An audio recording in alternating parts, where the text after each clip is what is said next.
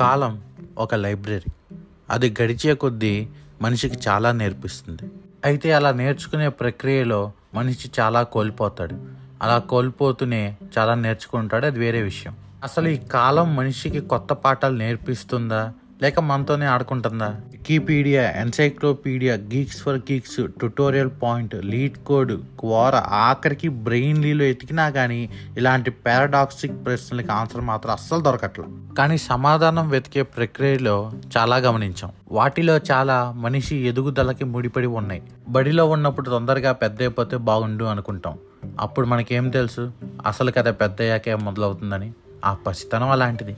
అలా కాలం గడిచి పెద్దవాళ్ళం అయిపోతాం. చిన్న చిన్న సమస్యల్ని కూడా పెద్ద పెద్దగా చూడాల్సిన పరిస్థితుల్లోకి పడిపోతాం. మళ్ళీ మన ప్రమేయమే లేకుండా ఆ పరిస్థితుల నుంచి బయటపడిపోతాం. ఇదంతా ఒక చిక్కుముడి. ఇప్పుడు ఈ చిక్కుముడికి మనల్ని డైలేషన్లో పడేస్తుంది.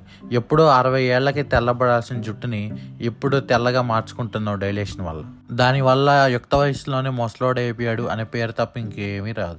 అయినా ఎందుకు ఆ డైలేషన్ మనసుకు తీసుకుంటున్నావు? జాబ్ ఇచ్చిన కంపెనీ వాడు ఇంకా జాయినింగ్ లెటర్ ఇవ్వలేదా? వెయిట్ చేయి. ఎలాగో జాబ్ వచ్చాక టైం ఉంటుంది ఎంజాయ్ చేయడానికి. అదేదో ఇప్పుడే చేయి. ఆఫీస్లో వర్క్ స్ట్రెస్సా?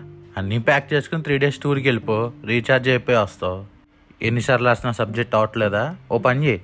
ప్రతి క్వశ్చన్కి ఇంట్రడక్షన్ అని పెట్టి టూ పేజెస్ ఏదో ఒకటి మ్యాటర్ రాసి. పేజ్ కొండ పెరిగిపోద్ది కదా సో ఆటోమేటిక్గా పాస్ చేస్తారు. ఇలా డైలేషన్ నుంచి బయటికి రావడానికి ఎన్ని మల్టిపుల్ యూనివర్సెస్ ఉన్నాయో అంతే పాసిబిలిటీస్ ఉన్నాయి.